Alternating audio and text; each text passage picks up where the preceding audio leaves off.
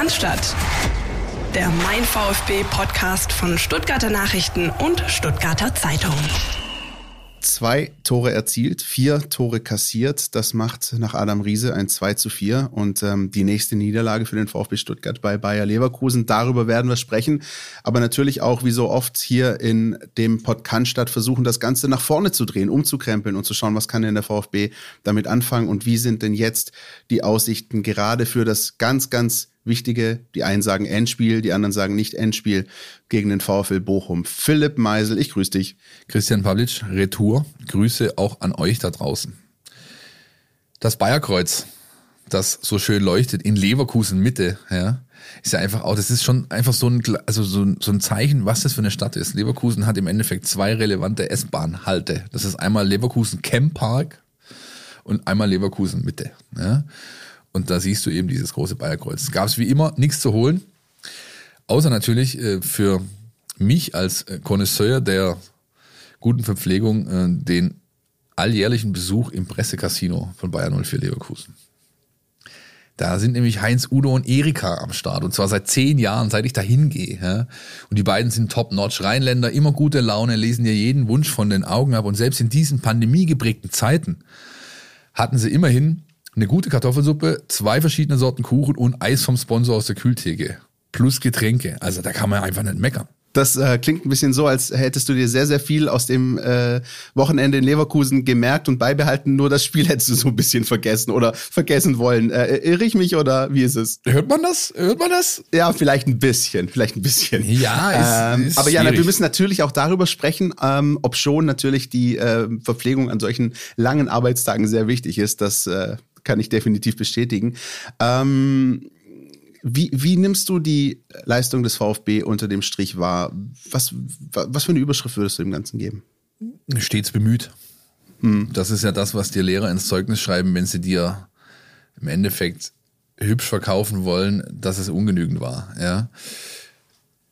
Ich glaube, im Lager des VfB Stuttgart hat man sich für diese beiden Spiele nicht wirklich was ausgerechnet, was ich im, im Falle des Frankfurt-Spiels für einen Fehler halte weil die waren schlagbar. Leverkusen ist es nicht für den VfB Stuttgart in seiner aktuellen Verfassung, nicht mal im Ansatz. Dieser Kader ist äh, mit das Beste in der Bundesliga. Sven Mislintat ging sogar so weit, ihn auf eine Stufe mit Bayern München zu heben, diesen Kader. Er ist unbestritten richtig gut. Er ist vor allem in der Offensive von einer Qualität, da kann der VfB nichts dagegen tun. Wenn diese Jungs ins Rollen kommen, dann ist es einfach schwer bis gar nicht zu verteidigen.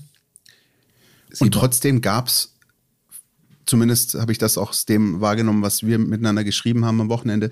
Es gab so ein kleines Fenster, so ein kleines Zeitfenster, wo für den VfB vielleicht mehr drin war als ähm, nur diese 2 zu 4 Niederlage, oder? Ja, absolut. Also so habe ich gesehen vor Ort. Ähm, der VfB kam super aus der Pause, macht dann den Ausgleich. Ähm, in der 47. Minute übrigens dieselbe Minute, in der Eintracht Frankfurt in der Woche davor das 2-1 geschossen hat. Also ich bin ja sowieso generell übrigens der Meinung, dass äh, Tore unmittelbar nach der Pause psychologisch wertvoller sind als die unmittelbar vor der Pause. Also eigentlich hat der VfB in dem Moment viel in seiner Hand gehabt, aber halt dann direkt wieder hergegeben. Genau, das ist es und das killt dich dann halt. Ja, also du kannst, ich glaube, du hast es ausgerechnet gehabt, in, gegen Frankfurt waren es einmal sechs und einmal sieben Minuten, die der VfB ähm, kurzzeitig einen Rückstand egalisiert hatte, moralisches Momentum für sich hatte und dann halt wieder den Nackenschlag bekommt. In Leverkusen waren es jetzt einmal drei und einmal zwei Minuten. Und das ist natürlich dann irgendwann nicht mehr zu kompensieren für dich als VfB Stuttgart und das killt dich.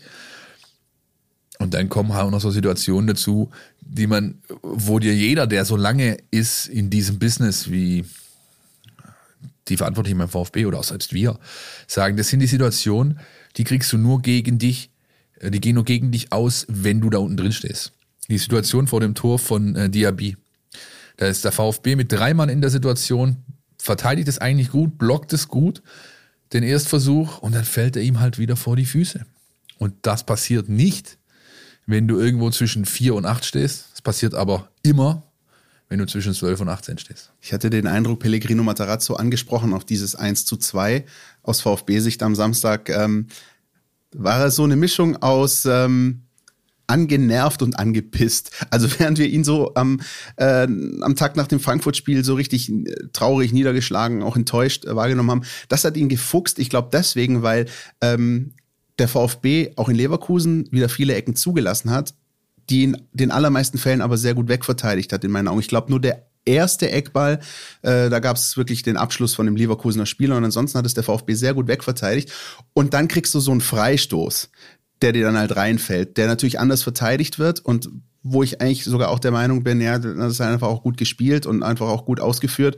Ähm, natürlich sagt man, als verteidigende Mannschaft muss jeder Standard irgendwie zu verteidigen sein, aber in dem Fall war es halt was anderes. Und das hat man Pellegrino Matarazzo, finde ich zumindest im Sky-Interview, äh, angemerkt, dass er dann äh, so ein bisschen die Augen verdreht hat und gesagt hat, ja, Jetzt ist es halt so gefallen, jetzt ist yeah. es so rumgefallen. Ich meine, du kriegst halt auch jede Woche dieselben Fragen gestellt. Also äh, das ist jetzt ausnahmsweise mal nicht gegen die Fragenden gerichtet, sondern halt, das basiert auf dem Umstand, dass der VfB halt Woche für Woche äh, entweder die gleichen äh, Fehler macht oder eins zu eins dieselben wie, wie in der Vorwoche und dann ist es ja logisch, ja, dass es dann irgendwann mal nervt. Ich habe aber auch so ein Stück weit Akzeptanz bemerkt in der Pressekonferenz, Akzeptanz von Überle Überlegenheit. Ich glaube, was ihn eher genervt hat, ist, dass es der VfB zum x Mal in der Saison vom gegnerischen Trainer Komplimente bekommen hat nämlich Komplimente für eine gute Spielführung, für eine gute Taktik, für eine gute Exekution dessen, was man sich vorgenommen hat.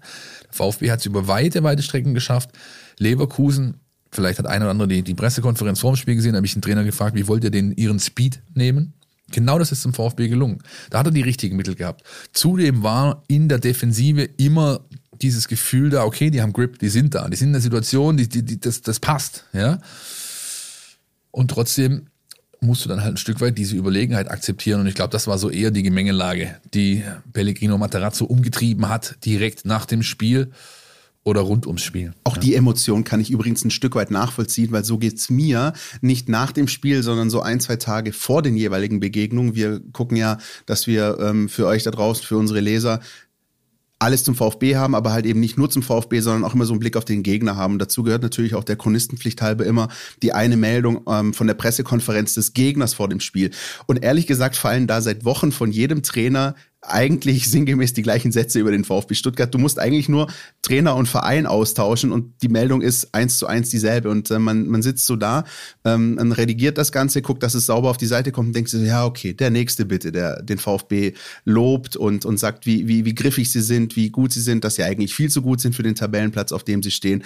Und ähm, also wenn selbst mir als Redakteur das manchmal so geht, dann kann ich mir vorstellen, dass es ähm, dem Cheftrainer ähnlich geht. Kannst du auch äh, bei Stefan Leitl mal nachfragen, von Kräuter Fürth. Der hat es auch sehr oft zu hören bekommen. Ja. ja. Auch, auch wenn seine Mannschaft fünf, sechs, sieben Stück teilweise bekommen hat, hat es immer geheißen, hey, Ansatz super, war eigentlich ganz okay. Ja. Also schwierig. Für, dafür kannst du halt einen Scheißdreck kaufen. Entschuldigung, auf Deutsch gesagt. Ja. Du brauchst Punkte jetzt, du brauchst sie dringend.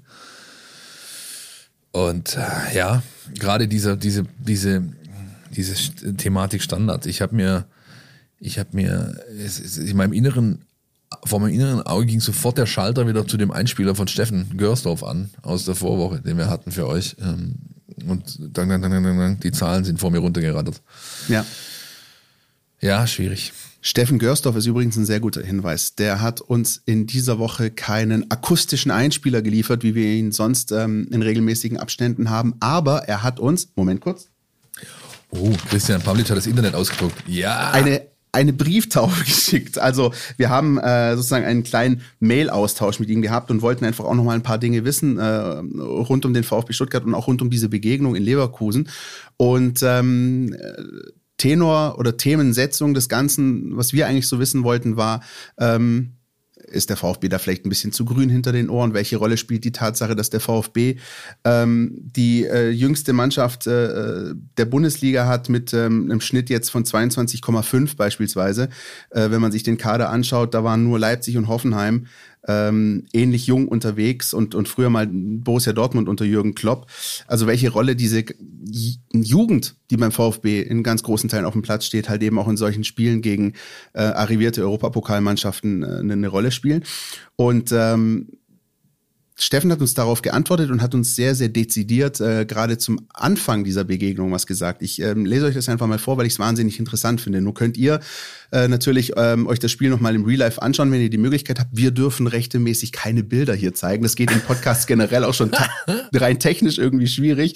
Aber ähm, ich, ich lese euch einmal mal vor und ich hoffe, ihr könnt euch einigermaßen da reinversetzen und verstehen, was, ähm, was Steffen damit sagen wollte mit Blick auf diese Szene. Also er sagt, äh, gerade wenn man sich die ersten äh, Situationen direkt nach Anpfiff anschaut, ja, dann hat man schon einmal den Spielplan des VfB erkannt. Ja.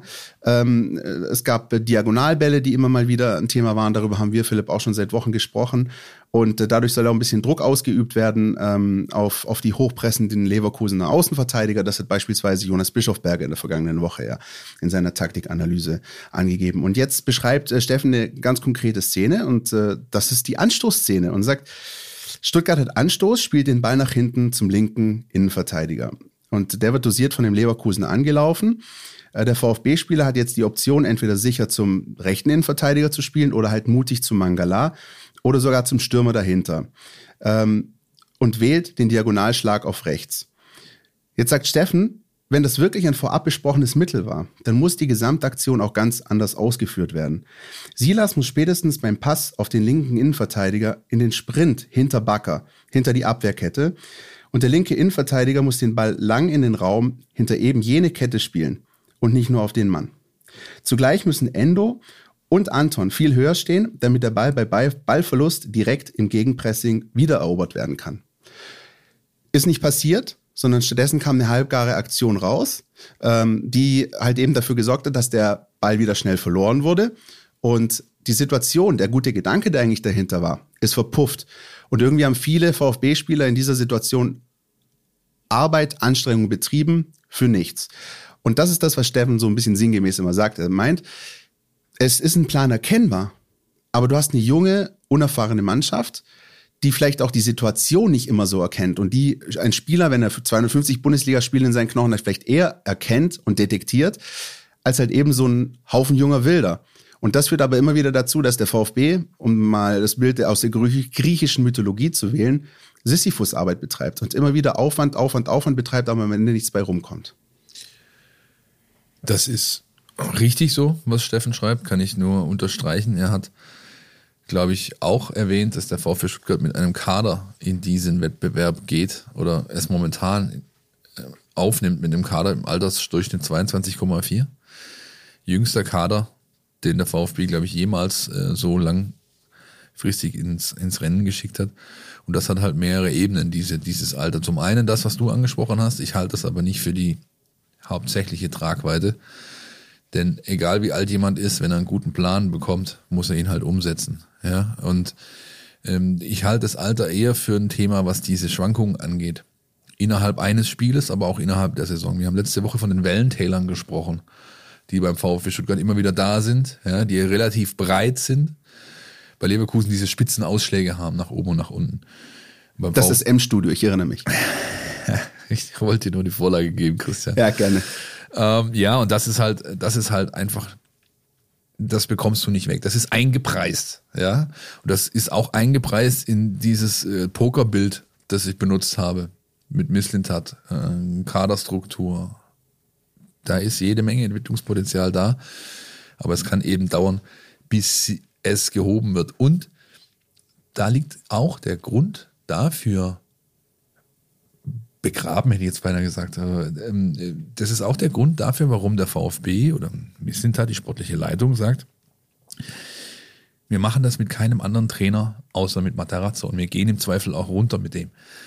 Weil du für solche Spieler die Ansprache, die die brauchen, die Arbeit mit denen, die du machen musst, genauso einen Trainer brauchst. Einen, der aus dem NLZ-Bereich kommt, der das von der Pike auf gelernt hat, der ein Stück weit die Sprache von den Jungs spricht, der, und das haben wir ja oftmals beschrieben oder ihr auch auf Fotos gesehen, bei uns in der App beispielsweise, der sich im Training in die Zweikämpfe wirft, der die Mannschaft, der, der, der, der, der, da ist was da. Ja, das ist nicht irgendwie, hier ist ein Trainer und sein Trainerteam und da ist eine Mannschaft. Und die gucken halt, wie sie klarkommen. Nein, das ist ein Team.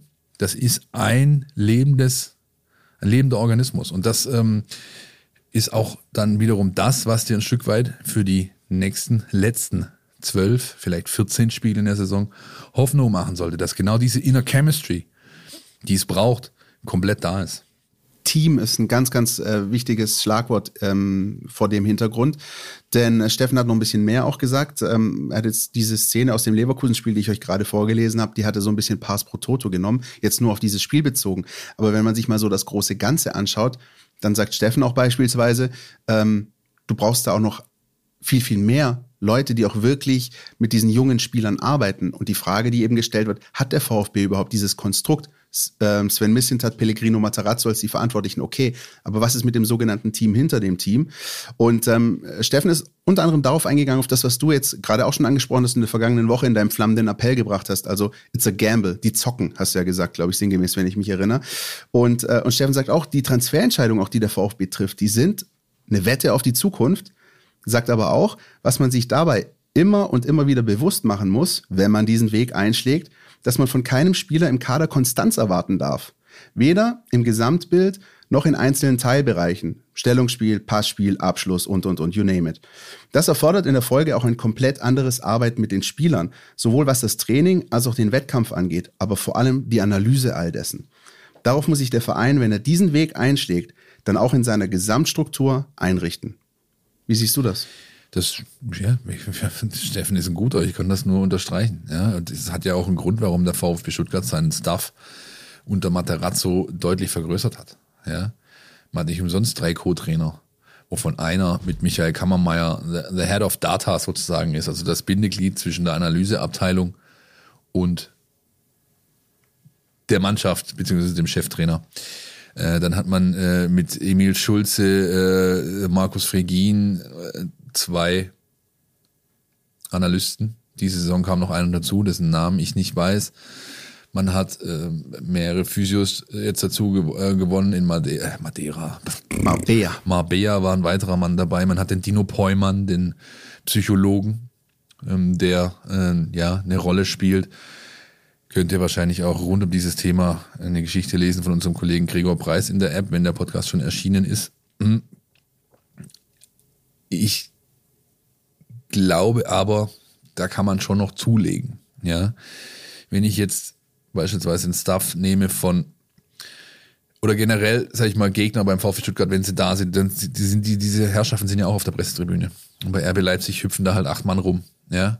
Und die machen dir halt eine super dezidierte Analyse und zwar Realtime.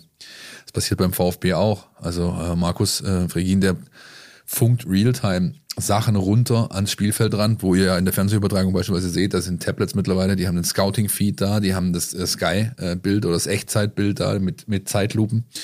Und es gibt von jedem Bundesligaspiel dann eben dieses ähm, sogenannte Scouting-Feed, wie du gesagt hast, so ein bisschen von weiter oben, sag ich das mal. Ist, also, und dann gibt es immer noch diese Hintertor. Äh, ja, Analyse, aber sie haben Scouting-Feed laufen. Also ja. du siehst quasi von oben aufs Spielfeld, wo du ganz genau siehst, wie sind, wie arrangieren sich die Ketten, äh, wie sind Abstände und so weiter.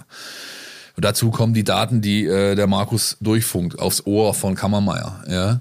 Äh, dann, äh, wenn fünf Minuten vor der Halbzeit chattet er runter und ähm, in der Kabine wartet dann schon ähm, eine Erstanalyse auf Videoleinwänden, diese angucken und so weiter. Ja. Und auch im Training arbeitet man beispielsweise mit Mannschaftsgruppen. Ja, es passiert viel mehr individueller, äh, als das früher der Fall war. Und zwar nicht nur, was das Fitness Thema angeht. Da hat sich viel getan in den letzten Jahren in der, in der, in der Branche generell, aber eben auch was dieses Thema angeht. Nur, wir beide sind große Fans des US-Sports. Wir wissen, dass da viel, viel, viel, viel mehr geht. Ja? Und hätten wir Jacob Johnson jetzt wieder hier wie letzte Woche, könnte der dir Geschichten erzählen, äh, wie, wie irgendwie hier, ähm, ja, Fullback, äh, Head Coach, dies, das, irgendwas Geschichten mit ihm machen. Da geht einfach noch so viel, viel mehr, ja. Und ich habe erst für kürzlich habe ich, glaube ich, mit Nico Willig drüber gesprochen über das Thema was kannst du aus Jungs noch rausholen? Er hat natürlich zwei Level drunter, ja, Ausbildungsebene. Aber was er sagte, ist grundsätzlich, das äh, gilt auch für den Profibereich. Du kannst körperlich nicht mehr viel aus den Jungs rausholen. Das ist, das Spiel ist in den letzten 15 Jahren, das seht ihr ja selber alle, wenn ihr vor dem Fernseher sitzt, das ist in den letzten 15 Jahren athletisch auf ein völlig neues Level gehoben worden.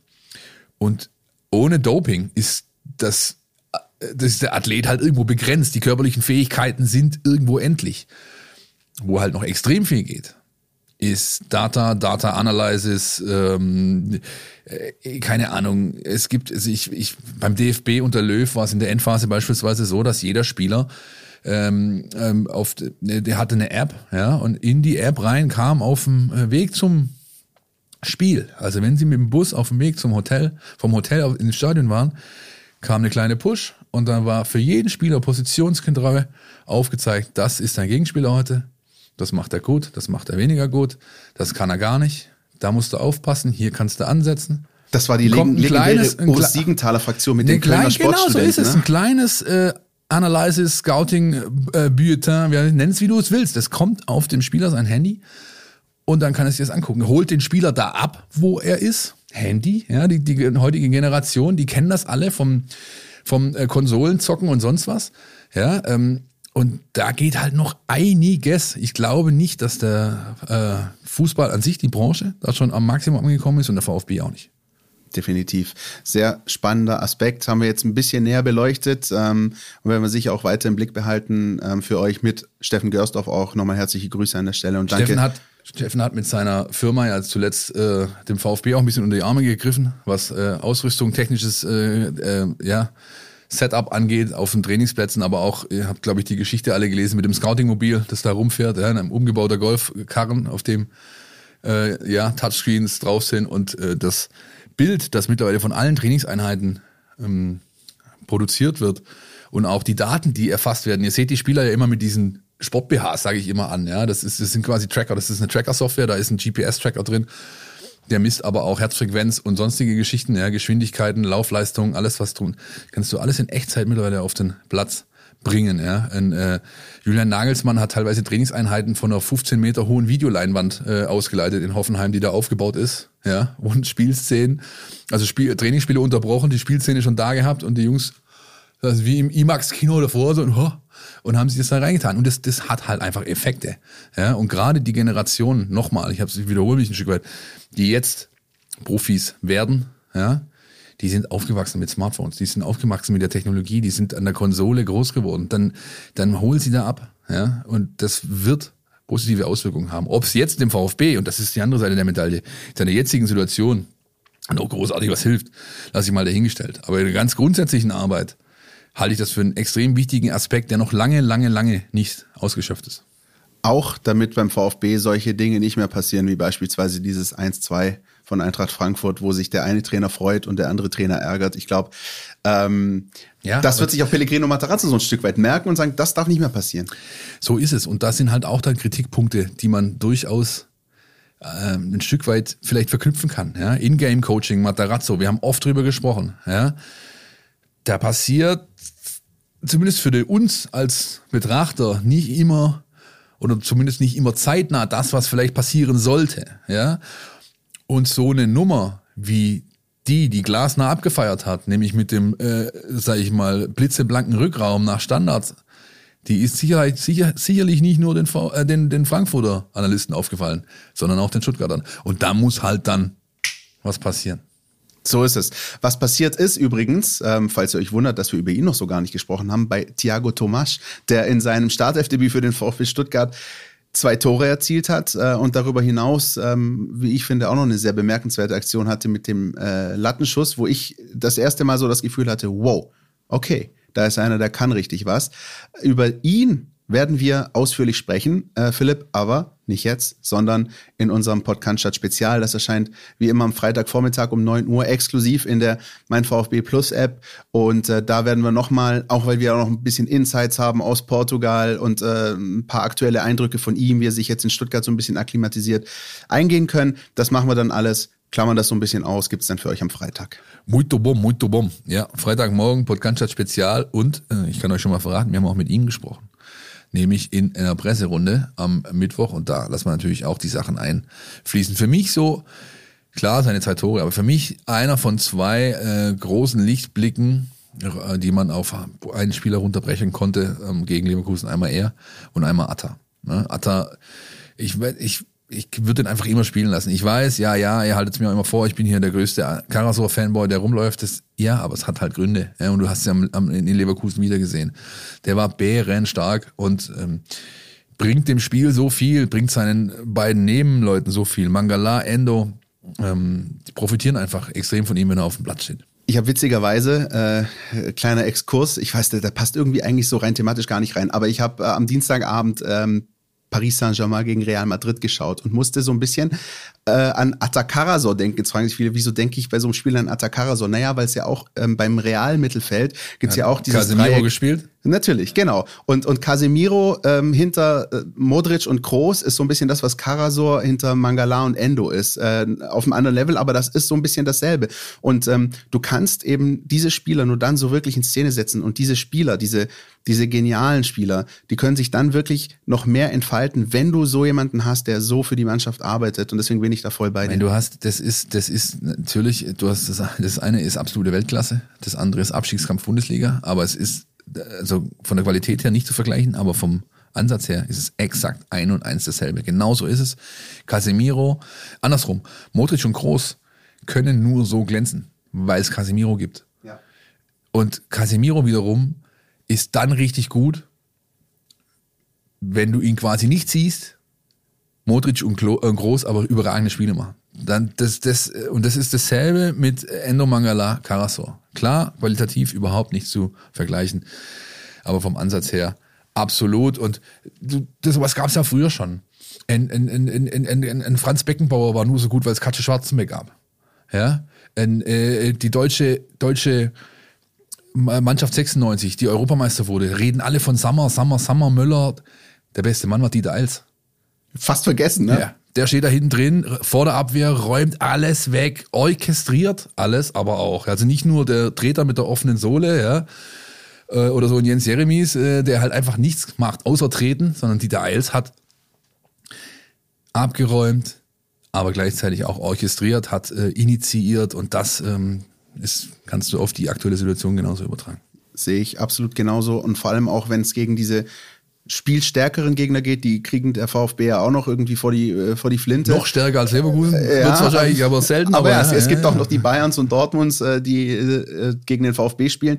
Und da ist das einfach schon auch wichtig. Ähm, auch beispielsweise das übernächste Spiel in Hoffenheim wird vielleicht auch schon so eine, so eine Geschichte. Da brauchst du solche Spieler, die gegen einen ähm, spielerisch versierteren, vielleicht übermächtigen Gegner dann einfach da sind und auch rechtzeitig Zeichen setzen. Ähm, du hast auch gerade die, äh, die Grätschen oder auch mal die, die Härte angesprochen. Wir erinnern uns an Atakarasor gegen Union, das war vielleicht ein Stück weit drüber, aber trotzdem brauchst du sowas auch. Das ist das, was wir alle sagen. Ähm, ich bin auch beispielsweise ich habe jetzt die Statistik nicht im Kopf, aber ich bin der, der Meinung, dass der VfB sich ein bisschen zu wenig gelbe Karten auch abholt. Jetzt äh, gab es mal für Endo und, und Mavropanos auch nochmal in der, in der Schlussphase Verwarnung.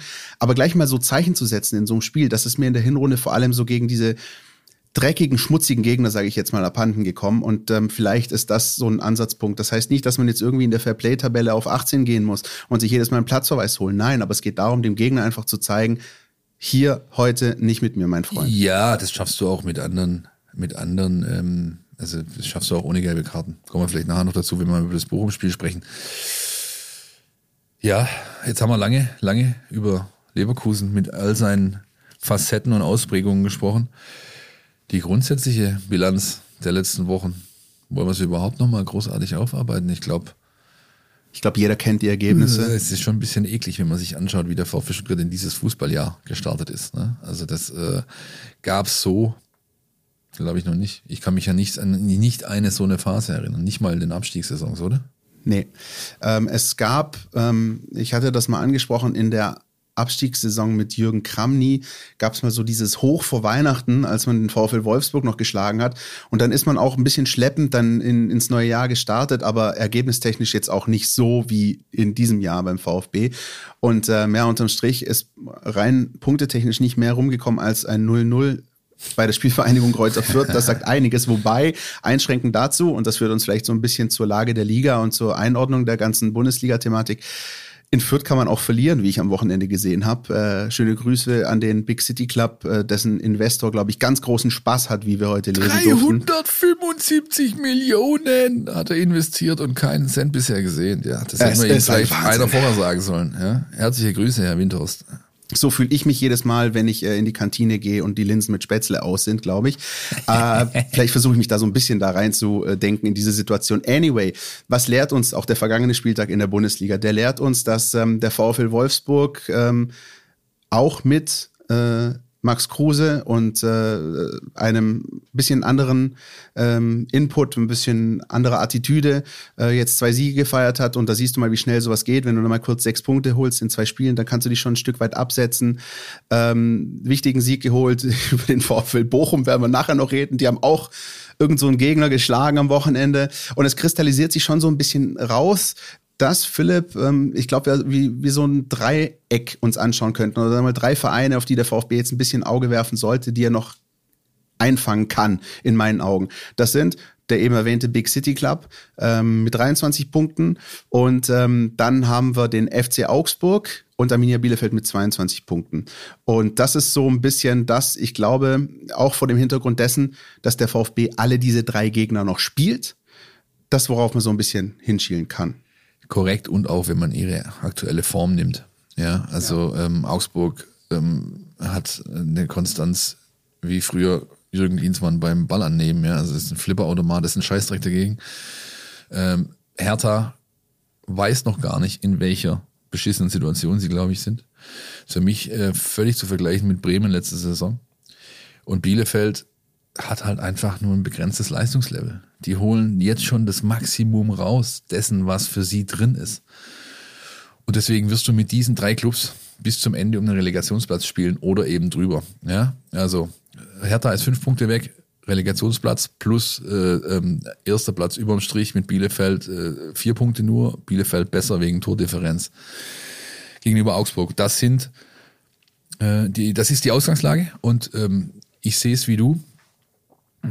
Es sind jede Menge Chancen da, ähm, da noch was zu machen. Und trotzdem darf man nicht vergessen, dass der VfB Stuttgart eben auch was schaffen muss, was er in der Vorrunde nicht geschafft hat. Zum einen gegen Gegner auf Augenhöhe was holen. Ja? Bielefeld verloren, Augsburg verloren. Ja? Zum anderen, er muss, ich will nicht sagen Bonuspunkte, aber er muss da punkten, wo sie es halt nicht eingerechnet haben. Spiel wie Mönchengladbach beispielsweise steht auch in Kürze an.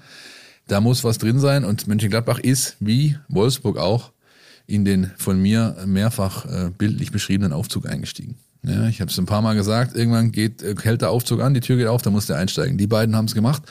Ich glaube nicht, dass ja. die nochmal ein Problem äh, kriegen werden. Glaube ich auch nicht. Egal wie schwanken die unterwegs sind, das wird natürlich auch weiterhin so bleiben. Ja, also ähm, die können ihre Saison so weit unter Erfahrungswert abhaken, aber äh, sie werden drin bleiben. Schwankend wird's bleiben, ja. Und, und der VfB muss eben gucken, dass er jetzt Tuchfühlung aufbaut zu den drei genannten Clubs. Und das geht am besten, wenn du dir die Überraschungsmannschaft von allen No-Name-Truppen dieses Jahr in der Liga am Wochenende zurechtlegst und sie ein bisschen herbürstest. Ich glaube sogar, dass es mir ein Stück weit lieber ist, wenn ich das kurz noch irgendwie äh, sagen darf, dass es Wolfsburg und Gladbach jetzt eher ein bisschen rausschaffen über diesen Fahrstuhl von dir. Ähm, weil das sind, glaube ich, zwei Mannschaften, die einfach, ja, was viele über den VfB sagen, was ich aber finde, was bei den beiden Mannschaften wirklich zutrifft, die echt kadertechnisch deutlich mehr können, als ihr Tabellenplatz aussagt. Und wenn die sich jetzt da rausarbeiten, äh, also ich habe lieber einen, einen Zweikampf oder einen Dreikampf mit, mit Bielefeld, Augsburg und der Hertha, als das irgendwie ähm, äh, Gladbach und, und, und Wolfsburg da noch dabei sind. Das finde ich okay. Und plus eine Sache noch, ähm, manchmal, manchmal gebe ich ja so ein bisschen den, der immer auf alles draufhaut, aber jetzt mache ich mal wieder ein bisschen Hoffnung. Ähm, Schaut euch mal, wenn ihr Zeit habt da draußen, mal die Tabelle an, die Bundesliga-Tabelle vor dem Spieltag, als der VfB Stuttgart beim FC Augsburg angetreten ist. Also erinnert euch, da gibt es ja im Spielplan dann die beiden Begegnungen, erst Augsburg, dann Bielefeld. Und schaut euch mal die Tabelle an vor diesem 4 zu 1 dass der VfB äh, in der Fuggerstadt verloren hat und wie die tabellarische Konstellation da aussah. Nämlich hatte der VfB vier respektive fünf Punkte Vorsprung auf die Mannschaften und jetzt hat er vier respektive fünf Punkte Rückstand. Das heißt, ähm, es ist wirklich noch alles drin. Das ist, klingt platt, ist eine, ist eine Plattitüde, aber es ist halt so. Nein, ich habe ja letzte Woche hier nicht umsonst, äh, äh bin ich hier aus dem Sattel gegangen. Es, keine Mannschaft hat, ist am 22. Spieltag abgestiegen, verdammt. Also was soll denn das jetzt? Ähm, mach, mach dich gerade, jetzt, jetzt geht's halt drum. Ja. Und klar, du darfst dir nichts mehr erlauben. Und klar, du hast nicht die beste Ausgangslage. Und klar, dein bester Stürmer ist verletzt. Und was weißt du nicht, nicht alles. Aber was bringt's? Also heimgehen und heulen ist, ist keine Option. Also annehmen das Ding. Am besten schon gegen, Wochen, äh, gegen, gegen Bochum äh, ein Statement setzen. Und dann sieht man weiter. Jetzt gehen wir aber erstmal in die Werbung. Ja? So ist es. Kannst du das hören? Endlich ist die Bundesliga wieder am Start. Ich bin Christian, du kennst mich aus dem Mein VfB Podcast Podcast und ich freue mich riesig. Tauche ein in die Welt deines Lieblingsvereins, den VfB Stuttgart. Mit dem Mein VfB Plus Abo bleibst du die ganze Bundesliga-Saison auf Ballhöhe. Erhalte Zugriff auf das Matchcenter, Live-Ticker, multimediale Inhalte und vieles mehr. Jetzt die Mein VfB App herunterladen und das Abo vier Wochen kostenlos testen. Verfügbar im Apple App Store und im Google Play Store. Frisch und putzmunter zurück aus der Werbepause und euphorisch und voller Vorfreude hinein in unser NLZ News. Neues von den Nachwuchsmannschaften. So Philipp, äh, NLZ, wir haben echt äh, über Wochen jetzt äh, schon Informationen gehabt, aber immer so ein bisschen im Nebel gestochert. Jetzt gibt es zum ersten Mal auch wieder Ergebnisse, und zwar so richtige Ergebnisse von den Nachwuchsteams. Das ist richtig und das erste ist wieder ein ernüchterndes, nämlich das 0 zu 2 beim VfB 2 und zwar gegen den ersten FSV Mainz 05 zu Hause. Ja, das ist nicht so gelaufen, wie man sich das vorgestellt hat.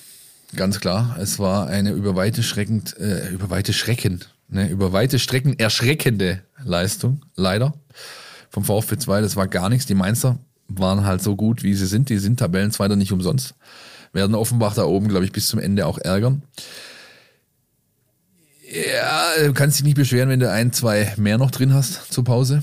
Ja, andererseits musst du halt die Frage stellen, ähm, nach der einen oder anderen Personalie. Also wenn ein Wahid Fagir ähm, in der Regionalliga unter ferner Liefen rumeiert, ja, dann ist das halt erschreckend. Ähm, und zwar in erster Linie für den Spieler selbst. Der ist so weit weg davon, eine Rolle in der Bundesliga spielen zu können, wie ich davon eine beim VfB 2 spielen zu können. Ja, also da ist zwar der Wille da, aber mehr halt nicht. Ja.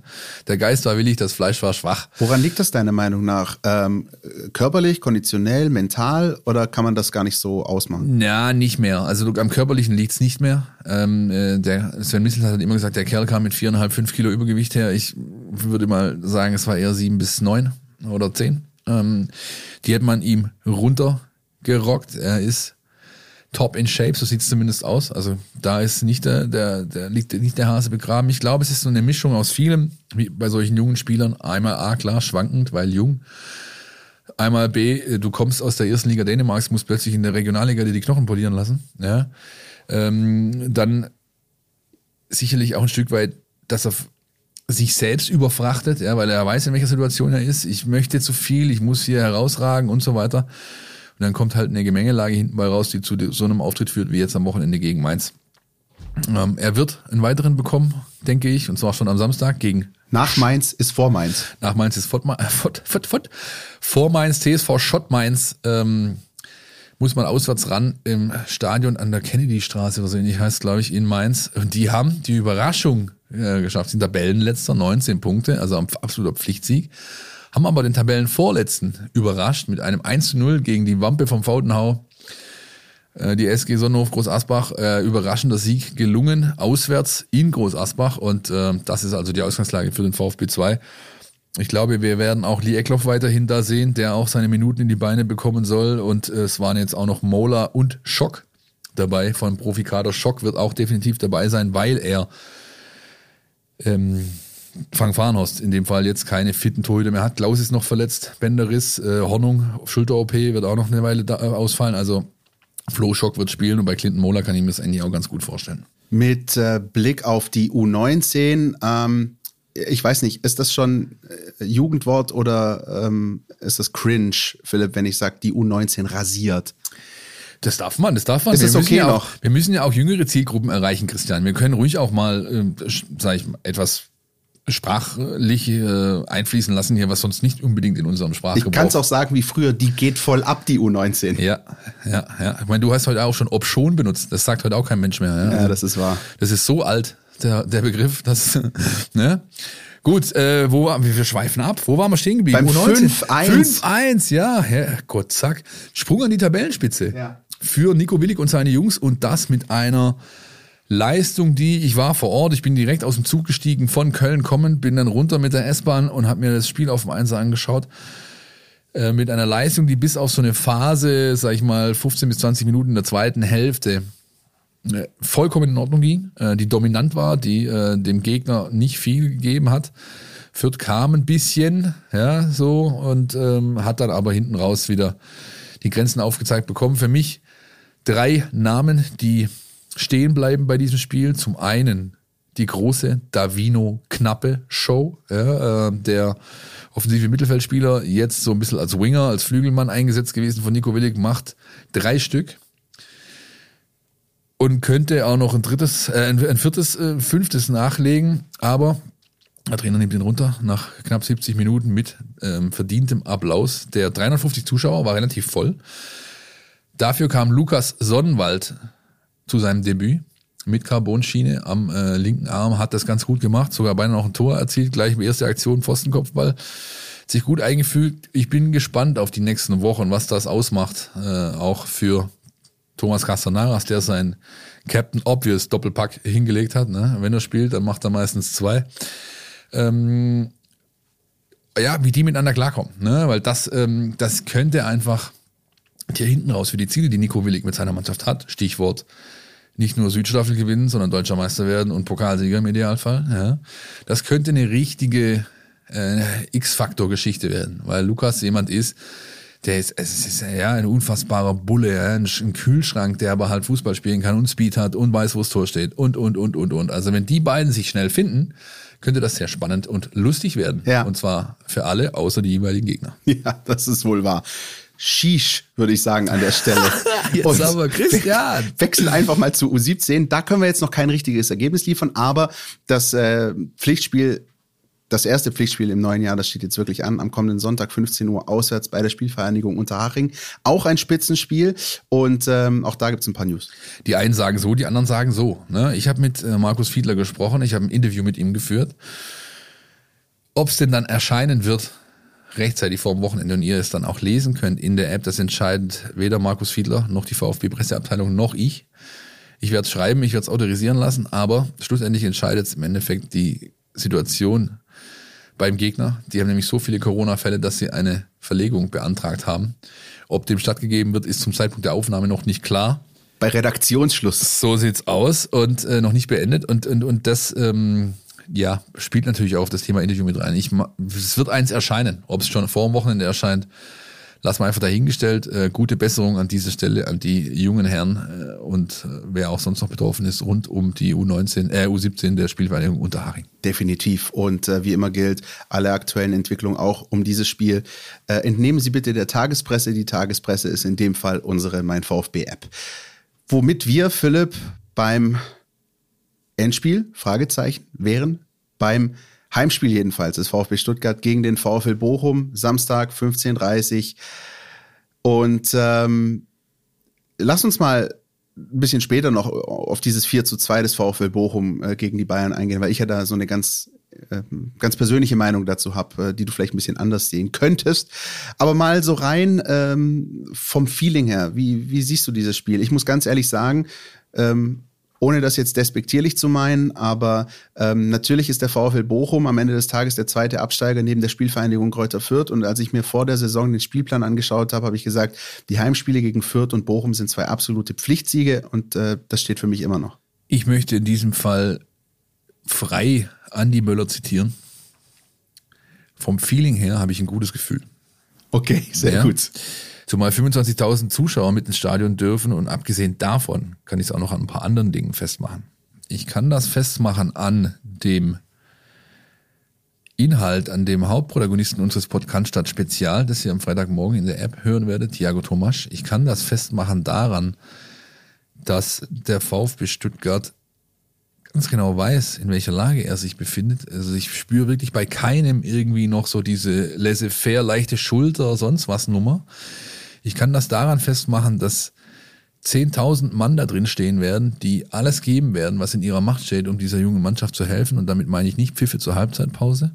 Und auch nicht bei Rückpässen. So sieht's aus. Und ich kann das daran festmachen, dass Bochum aus einer Situation kommt. Also, kennst du das äh, hier, äh, griechische Mythologie, Icarus, zu hoch geflogen, Flügel, verbrannt und so? Sagte das Bild? Ja, was? hatte ich mal in Deutsch.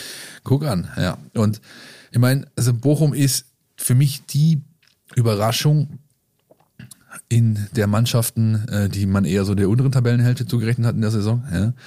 Das fängt an beim Trainer, das fängt an bei einer richtig geil zusammengestellten Truppe, das fängt an äh, dabei, dass die halt seit diesem 0-0 gegen den VfB in der Vorrunde eine Mentalität an den Tag legen, die überragend ist und dafür auch in, entsprechend sich äh, belohnen regelmäßig und sie haben halt Kicker drin, die auch wenn es nur Bochum ist, ähm, jeder Mannschaft wehtun können. Das haben die Bayern zu spüren bekommen. Allein die beiden, äh, die beiden Flügel, ja, du hast äh, Gamboa und Antwi Ajay rechts, du hast äh, den Soares und Holtmann links. Das sind halt Vollgasflügel, ja, Pärchen. Die können dir wehtun, die laufen bis zum Erbrechen, die laufen auch dann noch, wenn keiner mehr kann. Haben Speed, ist ähnlich wie Leverkusen auch. Die sind vielleicht keine über 35 km/h Läufer, aber sie sind schon relativ schnell. Ja, und dann hast du halt in der Mitte einen Zielspieler. Das Polter ist Lokadia. Am Anfang war es Zoller, ja, der verletzt ist. Das ist halt ein, das ist ein relativ simples Rezept. Wenn du aber, wenn du aber das alles auf den Platz bekommst, also wenn, wenn die, wenn da ein Rädchen greift, wenn die Mannschaft gut drauf ist, wenn sie drin ist, dann ist das etwas, was jeder Truppe richtig wehtun kann und der Samstag hat's ja gezeigt für mich der VfL Bochum so ein bisschen wie Arminia Bielefeld in der Vorsaison, nur noch besser und äh, wie ich finde noch eingespielter und wo äh, noch weniger Gevatter Zufall eine Rolle spielt, sondern da auch wirklich gute äh, Situationen äh, entstehen immer wieder und allein die Tore gegen die Bayern sagen Übriges. Übrigens auch als Torwart sollte man, wenn man gegen den VfL Bochum spielt, glaube ich, nicht zu weit vorne stehen, weil damit äh, Milos Pantovic ein Kollege ist, der auch gerne mal aus 50 Metern äh, äh, draufzieht. Also es ist eine Mannschaft, auch Eduard die, Löwen kann das. Ja, richtig. Äh, auch, ja. auch ein hervorragender Fußballer. Ähm, also es ist jetzt nicht so, dass der VfL Bochum hier, dass der jetzt nur irgendwie eine, eine, eine Tretertruppe Truppe irgendwie vom, vom Dorf herkommt, sondern ganz im Gegenteil. Er ist ein Aufsteiger, der ähm, ehrlich gesagt bei sehr vielen, auch bei mir, gebe ich offen zu, ähm, ziemlich weit vorne stand auf der Abstiegskandidatenliste, der aber äh, mich im Laufe der Saison echt wahnsinnig überzeugt hat. Ich mag den VfL Bochum, äh, das war auch schon in der zweiten Liga so, als man da gegeneinander gespielt hat. Ich glaube, um die Auswärtsspiele tief im Westen, da streiten nicht nur wir beide uns, äh, wer da im Einsatz ist. Tief im Westen. so hätte man das auch gemacht an der Stelle. Sehr gut. Und, ähm, und trotzdem ist es ähm, für mich jetzt einfach der absolute Gradmesser, der Lackmustest auch für den VfB Stuttgart. Dieses ähm, Hinspiel äh, hast du gerade angesprochen schon, äh, das war 0-0 an einem Sonntagnachmittag, ich meine, es war sogar der Wahlsonntag äh, in Deutschland und ähm, da hat man eigentlich so nicht viele Erinnerungen an dieses Spiel. Ich weiß einfach noch, dass da eine völlig aufgeputschte äh, Menge an Zuschauern im Stadion war, die ihre Mannschaft wirklich bei jedem Zweikampf nach vorne getrieben hat und unterstützt hat und das sich wirklich auf die Mannschaft äh, übertragen hat. Und ähm, da habe ich diese Bochumer zum ersten Mal richtig gesehen und habe mir gedacht, ey, das ist eine Mannschaft, die hat richtig Biss und die, die hat richtig ähm, Charakter, wie man so schön sagt. Ja. Ähm, hat mich sehr, sehr beeindruckt, obwohl es ein 0-0 war. Also das ist ein Spiel, das trotzdem bei mir hängen geblieben ist. Ähm, was aber die Mannschaft vielleicht über das alles, was wir hier gerade so ein bisschen Softskill-mäßig äh, aufgezählt haben, was sie wirklich taktisch auch noch kann, das sagt uns jetzt Jonas Bischofberger. Die Mein VfB Taktiktafel. Hier geht's ins Detail. Der VfL Bochum stellt sich in dieser Saison als schwer zu schlagender Gegner heraus. Natürlich jetzt nochmal besonders nach dem überraschenden 42 Sieg gegen Bayern. Ähm, sie spielen, wie man es erwarten würde, überwiegend Außenseiterfußball, sind was Ballbesitz und Passquote und so angeht, eher hinten angesiedelt im Liga-Vergleich. Wenn sie den Ball haben, versuchen sie schnell nach vorne zu spielen und wenn sie nicht haben, ähm, versuchen sie den Gegner eben mit sehr viel Einsatz am Tore-Schießen zu hindern. Ähm, allerdings muss man auch sagen, wenn man rein auf das Pressingverhalten schaut von Bochum, ähm, dann wirkt es gar nicht so kompakt und organisiert, wie man es vielleicht denken würde, sondern es hat fast was Wildes, wie Bochum ähm, verteidigt. Da gehen im Bochumer 4-1-4-1 oder 4-3-1 ähm, eigentlich immer wieder Räume auf, die man auch nutzen kann. Ähm, nur das Ding ist, dass diese Räume auch sehr schnell wieder zugehen weil Bochum einfach eine sehr hohe Einsatzbereitschaft an den Tag legt, sehr bissig ist in den Zweikämpfen und auch viel antizipiert und aufmerksam nach genau solchen Lücken Ausschau hält. Und mit dieser ja sehr dynamischen und bisschen unkonventionellen Defensivstruktur scheinen viele Mannschaften in dieser Saison Probleme zu haben. Man kann diese Defensive aber natürlich auch knacken und das haben ja auch schon Mannschaften unter Beweis gestellt. Generell sind die, Mannschaft, äh, die Räume hinter den Außenverteidigern angreifbar. Ähm, gerade Suarez geht da zwar schon geschickt, aber auch ziemlich angriffslustig in die Zweikämpfe. Ähm, dann ist Bochum auch anfällig im Rückraum, weil zwar einerseits viele Spieler mit nach hinten verteidigen, aber das Rückzugsverhalten eben ein bisschen impulsiv und nicht so homogen ist wie bei anderen Mannschaften. Insofern kann man gegen Bochum mit einer taktisch cleveren und kämpferisch ebenbürtigen Leistung definitiv auch was holen. Vielen Dank, Judas, an dieser Stelle und vieles von dem, was er beschrieben hat, kommt mir wirklich sehr bekannt vor. Und weißt du, von wann, Christian? Du wirst es mir gleich sagen. Richtig, nämlich ein äh, Nachmittag im Mai 2019. Da hat die VfB U19 den VfL Wolfsburg zum Rückspiel im Halbfinale um die deutsche Meisterschaft empfangen. Und zwar in der Andrea Bergkampfbahn zu Groß Asbach. Auf der einen Seite Daniel Teufel, Co-Trainer von Nico Willig, weil Nico Willig schon die Profis betreut hat, mit denen er dann später abgestiegen ist in der alten Försterei. Und auf der Seite von VfL Wolfsburg ein gewisser Thomas Reis. Ja, und der hat mit seiner Mannschaft im VfB alles abverlangt. Die mussten also in die Verlängerung, mussten ins Elfer knallen. Und da hat sich dann die bessere Qualität durchgesetzt, die beim VfB im Tor stand. Seba Hornung, jetzt VfB 2 Keeper. Und auch einige Schützen, einer davon spielt mittlerweile bei Uipest Budapest, ja, Luca Mack, ähm, Leon Dayaku, Lee Eckloff, Umut Günisch, Per Lockel, ja, also das war die, der letzte große U19-Jahrgang, der das Spiel dann gewonnen hat. Aber Thomas Reis hat, wie gesagt, mit seiner Mannschaft taktisch äh, vieles auf den Platz gebracht, was dem VfB wehgetan hat. Und er hat halt das auch mit seiner Mannschaft hingestellt, was der VfL, FC Bochum, der VfL Bochum jetzt auch macht, nämlich einfach Grip, Mentalität, Charakter, ja, Einsatz. Ähm, wir geben hier nicht klein bei. Ja, und das hat dann schlussendlich fast gereicht, um den VfB unter äh, oder ja, in Bedrängnis zu bringen. Hat es gereicht, aber ihn dann fast auch noch rausgekegelt. Am Ende war es das Elfmeterschießen und das glückliche Ende für den VfB. Krass, äh, Philipp, du hast gerade für einen äh, veritablen Mindfuck-Moment bei mir gesorgt. Ich habe das wirklich vergessen. Ich kann mich an dieses Spiel erinnern. Ich habe es gesehen, das wurde im Fernsehen übertragen. Ähm, dass da Thomas Reis an der Seite stand, habe ich echt vergessen. Ähm, und ja, also umso logischer klingt all das, was äh, Jonas gesagt hat und was jetzt auch du gesagt hast. Ähm, für viele nicht wirklich logisch war das, was sich am Samstagnachmittag äh, Anne Kastropper zugetragen hat, als der VfL Bochum sensationell die Bayern 4-2 aus dem Stadion geschossen hat. Ähm, soll ich dir sagen, warum ich der Meinung bin, dass das das Beste ist, was dem VfB passieren konnte? Ich bitte darum. Ja, äh, und zwar ist das wirklich ähm, zum einen gefühlt, aber zum anderen auch wirklich statistisch nachweisbar, dass äh, gerade in dieser Saison äh, Mannschaften, die als ähm, große Außenseiter einen Erfolg gegen die Bayern landen, in der Woche darauf verlieren. Das ist ähm, Eintracht Frankfurt passiert. Die haben den Bayern die erste Niederlage zugeführt. Ähm, die haben 2-1 in äh, München gewonnen, äh, kurz vor Schluss. Philipp Kostic, vielleicht erinnert ihr euch, haben eine Woche drauf verloren. Ähm, der FC Augsburg, viele können sich auch daran noch erinnern, hat die Bayern geschlagen an einem Freitagabend. Ähm, 2-1 zu Hause, hat in der Woche drauf auch verloren äh, von Borussia Mönchengladbach, die irgendwie immer gegen die Bayern äh, eine gute Leistung zeigen, aber ansonsten gar nicht, will ich gar nicht erst anfangen zu reden, weil die Gladbacher spielen irgendwie eine permanent schlechte Saison, aber gegen die Bayern reicht's. Ähm, worauf ich hinaus will, ich glaube, ich hoffe, wenn ich ehrlich bin, dass dieser Sieg des VfL Bochum für den VfB äh, eine riesige Chance darstellt. Das ist in meinen Augen besser, als wenn das ein schnödes 0-2, 0-3 gewesen wäre und die Bochumer Antennen wären gespitzt und die wären hier runtergefahren und hätten gewusst, okay, alles klar gegen die Bayern, das war so ein Bo Bonusspiel und ähm, jetzt hier Stuttgart zählt wieder auswärts beim Tabellen 17. Vollgas. Ähm, das ist wirklich ähm, äh, zum einen leistungstechnisch, aber auch mental einfach offensichtlich, dass Mannschaften, die so ein Big, Big Point landen wie gegen die Bayern, äh, in der Woche drauf schlicht und ergreifend nicht an ihr Leistungslevel rankommen. Und ähm, ich bin mir sicher, dass das auch bei Pellegrino Matarazzo im Kopf steckt. Das wird er so nie sagen in der Pressekonferenz, wird er nie tun. Er wird äh, den Gegner loben und, und auch für die taktischen äh, äh, Dinge irgendwie dastehen und sagen, ja, die können wirklich was. Vielleicht wirst du ihn, Philipp, danach fragen in der Pressekonferenz. Ich hoffe es zumindest. Ähm, aber dennoch, dennoch wird das äh, in, in der Kabine, in den vier Wänden äh, in der VfB-Mannschaft ein Thema sein, nach dem Motto, hey, die schweben gerade vielleicht ein bisschen. Die schweben vielleicht ein Level zu weit oben. Wir holen die jetzt da wieder runter. Da bin ich ja froh, dass mein Bild mit dem Icarus äh, nicht ganz. Da ist es wieder. Nicht ganz falsch war vorhin. Ja, ja, genau. Also ich, ich sehe es genauso. Also ich, ich weiß nicht, in wie groß oder wie Prozente oder wie man das festmachen möchte, wie die Rolle da ist, äh, die das spielen wird, aber es wird eine Rolle spielen. Ja. Und beim VfB spielen offensichtlich safe eine Rolle oder können spielen Waldemar Anton und Roberto Massimo. Die beiden sind nach grippalem Infekt und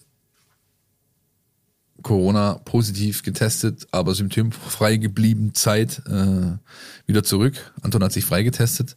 Ich mag symptomfrei geblieben Zeit übrigens. ja, asymptomisch oder so, hört sich so komisch an. Ich musste irgendwie einen Ausweg finden gerade. Und ähm, bei Sascha Kalajic stehen immerhin noch Chancen oder Hoffnungen dafür, dass es eben auch reicht. Er hat dieser Bluterguss, den er hatte in der Wade, den er hatte in der Wade, der durch zwei Dritte auf quasi dieselbe Stelle entstanden ist, der saß so tief, hat mir ähm, jemand erklärt, der es weiß, dass sie den nicht punktieren konnten. Was man ja oft so macht, man kriegt dann so eine Art Kanüle reingestochen mit einem Unterdruck, die zieht diese ganze Suppe raus. Ja. Ist relativ eklig. Ich hatte das Vergnügen schon ein paar Mal äh, nach diversen nun ja, lassen wir es besser. Das ist ähm, ja auch, weißt du, jetzt mal abgesehen davon, die eine Stelle ist ja okay, aber jeder, der schon mal sowas wie einen eingewachsenen Zehnagel hatte ja, ja. und jemand im Duell ja, einen, just auf diesen Zeh drauftritt, weiß, wie sich das weißt anfühlt. Du, was Sache ist, ja. Und die kriegen das halt, also deswegen konnten sie es so nicht wegkriegen. Das, das musste also über, ähm, sag ich mal, dosierte Physiotherapie versucht werden, das irgendwie rauszukneten, ja. Und er ist immerhin auf dem Platz, dreht Runden mit äh, Martin Franz. Das ist meistens ein gutes Zeichen, dass äh, die Rückkehr bevorsteht. Ob es reicht für Samstag und ob es vor allem reicht für Startelf, wage ich zu bezweifeln, aber wir werden es dann erleben und ganz sicher wird es nicht reichen für Omar Marmouche. Der ist nämlich nicht symptomfrei geblieben, Zeit, sondern der hatte wohl das ein oder andere Symptom ist auch weiterhin noch positiv, also durch seine Testroutinen. Der wird äh, weiter in häuslicher Isolation verbleiben und frühestens, glaube ich, nächste Woche einsteigen können beim VfB. Und damit ist sein Afrika Cup Abenteuer dann auch endgültig abgeschlossen. Insofern das zur personellen Lage beim VfB. Schlussendlich ist es aber egal, Christian, wer spielt. es gibt nur eins. Gewinn. Ähm, wir beenden die Folge jetzt an der Stelle. Ich habe eigentlich gar nichts groß zu sagen. Das ist ein gutes Schlusswort. Wie immer, Feedback, Kommentare, Anregungen, Lob, Kritik info at meinvfb.de. Ich habe am Samstagmorgen wieder äh, eine halbe Zugfahrt äh, nach Leverkusen zugebracht, nee, eine ganze eigentlich, äh, damit eure Mails zu beantworten. Hat mir großen Spaß gemacht. Und ansonsten Facebook, Twitter, Instagram.